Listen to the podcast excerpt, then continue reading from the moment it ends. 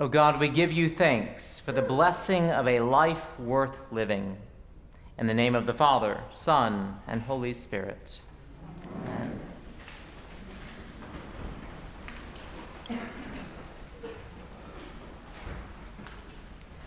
This coming May, if you choose to attend, you can go to a conference called In Pursuit of Happiness.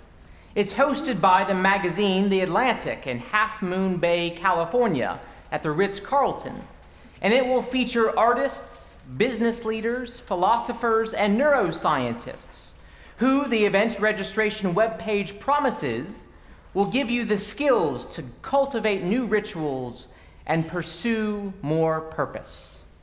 Registration is seven hundred dollars, but you'll still need to cover lodging at the Ritz, airfare, and food.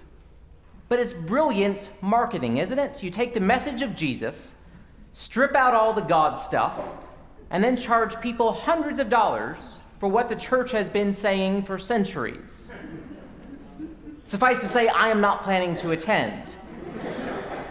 And if you had been thinking of going, just stay here and I'll give you a better price on happiness. But the fact that many people will spend thousands of dollars to attend this sort of conference really does say a lot about our society right now. We are all in search of the good life, trying to find something that will bring happiness to the mundane of everyday life. And truly, I am glad that some people are exploring this topic intellectually instead of instinctively, as many lives have been destroyed when people look for happiness in less healthy ways, such as gambling, affairs, painkillers, or alcohol. We are all searching for that which makes our hearts sing, for the peace that passes all understanding, for a joy that cannot be shaken by the changes and chances of life. But we need to know where to look. The gift of grace is that it's right in front of us. Jesus brings us into his abundant and flourishing life. As we continue to think about baptism on these Sundays after the Epiphany, we remember that we are baptized into the good life. The problem is that we humans always want more. We are rarely satisfied. Saint Augustine famously wrote that our hearts are restless until they rest in God. And so the good life is received as a gift when we stop and rest in God, not when we try to produce it ourselves, which leads to nothing but disappointment and fatigue. We're just so focused on self-help, self-actualization, customization, and accomplishments that we look right past this wonderful gift that we've been given. In broad terms, the pursuit of the good life is the work of philosophy. Now, these days, we tend to think of philosophers as people who sit around and think big thoughts that have little to do with everyday life. Philosophers answer the questions that no one is asking, some would say. But this is not what philosophy historically has been about. Instead about being about the ivory tower, philosophy is really about Main Street. It is about addressing the sorts of questions that keep us awake at night, the sorts of things that make or break the good life. One of the best books that I've recently read is called Jesus, the Great Philosopher by Jonathan Pennington. And in it, he argues that Jesus ought to be seen as a great philosopher who sought to teach us about the good life and how to enter into it. Now, of course, Jesus is not merely a philosopher. He is also Lord, but that doesn't mean he is less than a philosopher. Pennington writes that what is causing a crisis of faith for so many people and in the church these days is that Christianity has become merely a religion, and it has ceased to be a philosophy. By this, he means that the Christian faith focuses too much on the things that we are supposed to do: care for the poor, confess our sins, read the Bible, attend church, say prayers, put money in the offering plate, and try not to be a jerk. For one, that's all works and no grace, and we all have plenty of work to do as it is. But by themselves, none of those things will bring us into the good life, because those are all the means, not the end. If we confuse the things that Christians are to do for the things that Christians are, then we've lost the thread. Instead, Pennington shows how Jesus is the great philosopher who offers us a way of entering into the good life. But he compares our modern lives to a chest of drawers, like the one you have in your bedroom, where you put your socks in one drawer, maybe shirts in another one, underwear in still another. Yes, maybe back in college we just threw unmatched socks into whatever drawer had room in it. But now most of us segregate our clothing into different drawers, and he says this is a metaphor for how we live our lives. We have a compartment for how we make financial decisions, and a different drawer for how we form our political opinions, and another one for spirituality. And if we're honest, that spirituality drawer doesn't get opened very often. This is not a description of the good life. A good life is not a segregated life, but rather it is about integration. In a good life, or we might say a flourishing life, or a happy life, or abundant life, as Jesus puts it, everything belongs and everything fits together.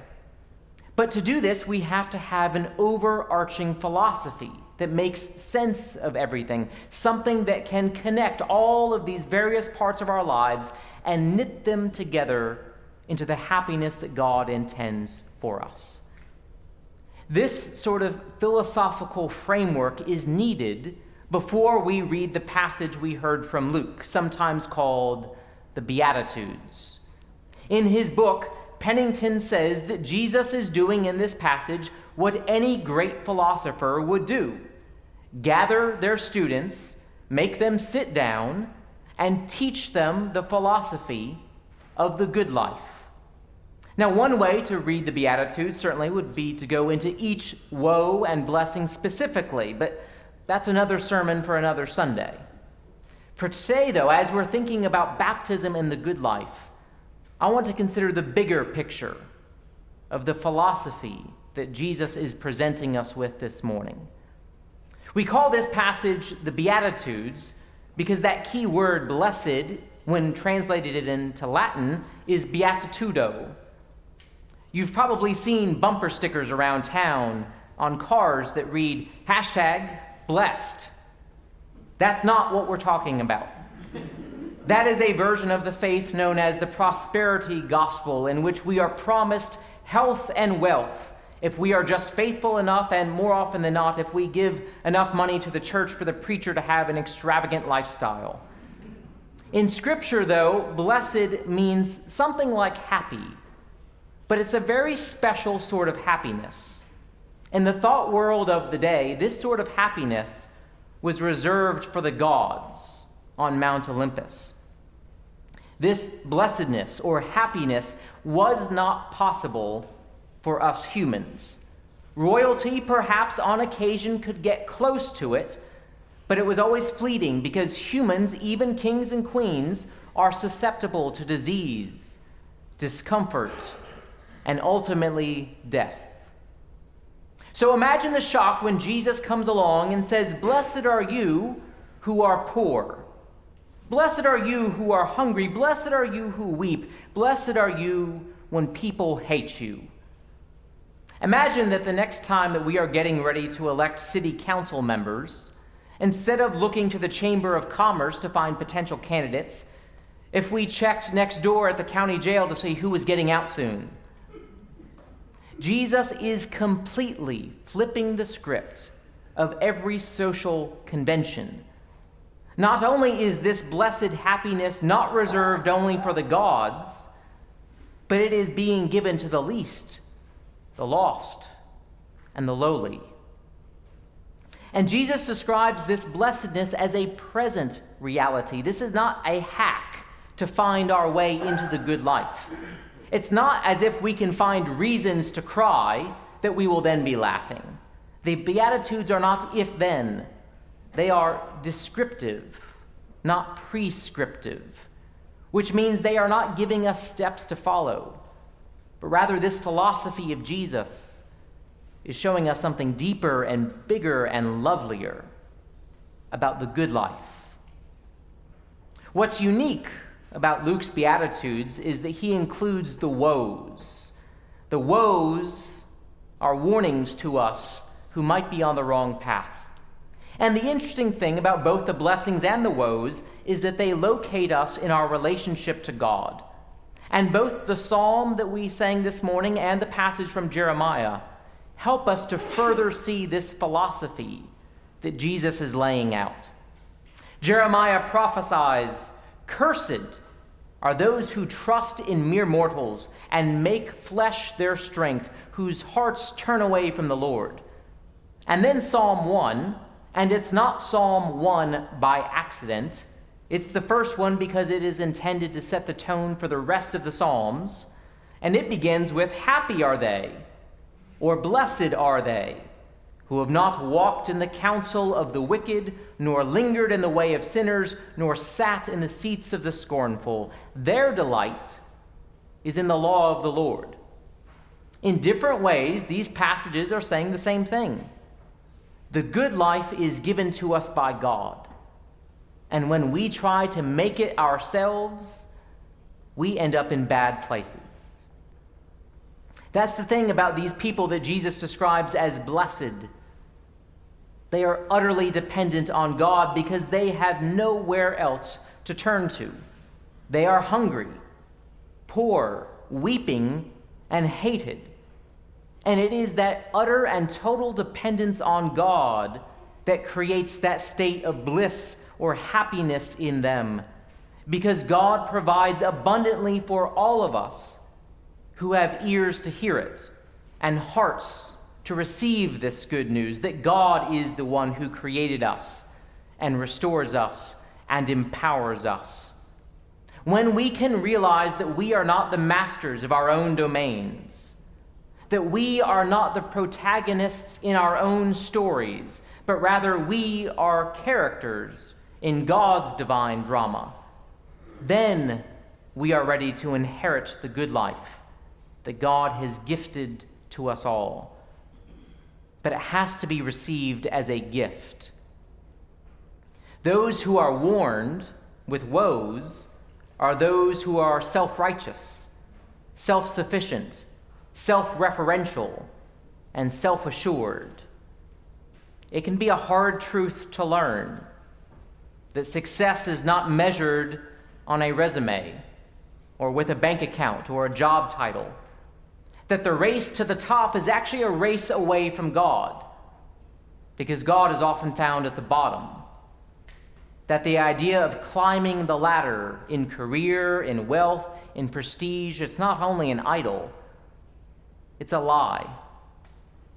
And so Jesus offers these woes to us who are rich, full, laughing, and well-respected. Now, to be clear, there is nothing inherently wrong with being well-fed, or laughing, or having a good reputation, or even wealth. The problem is the attitudes that often accompany those things. When we expect to find happiness in things that we have made, we will always come up short and will be left wanting. In the reading from First Corinthians, we heard Saint Paul write about the importance of the resurrection. "If there is no resurrection of the dead, then Christ has not been raised. And if Christ has not been raised, then our proclamation has been in vain and our faith has been in vain. But in fact, Christ has been raised from the dead, the first fruits of those who have died." Saint Paul here is referring not only to the death of our mortal bodies, but rather the death that we die to ourselves and to our egos, which happens in baptism.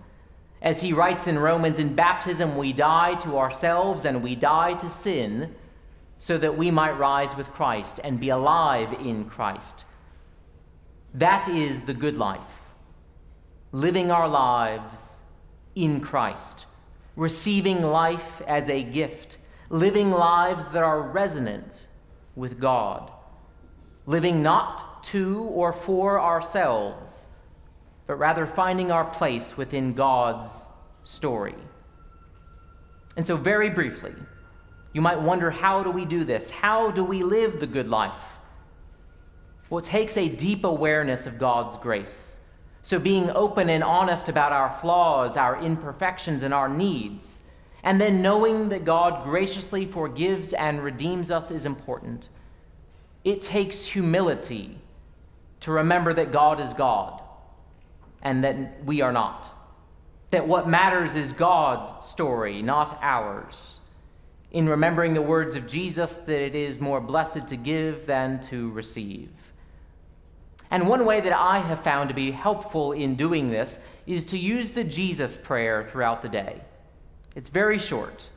Lord Jesus Christ, have mercy on me. Use that prayer throughout the day, maybe when you're sitting in traffic or brushing your teeth. And say the Lord's Prayer at least once a day. Two or three times would be even better, but just start with one. This grounds us in the wonderful and beautiful words of grace that are waiting for us all. That because of Jesus' love for us, when we meet him face to face, he will welcome us into the fullness of this blessed happiness. The good life is received in knowing that because God has already blessed us in Jesus, we can therefore live no longer for ourselves, but for him who died and rose again for us, and inherit his kingdom of abundant life. And as a bonus, you don't even have to pay to stay at the Ritz.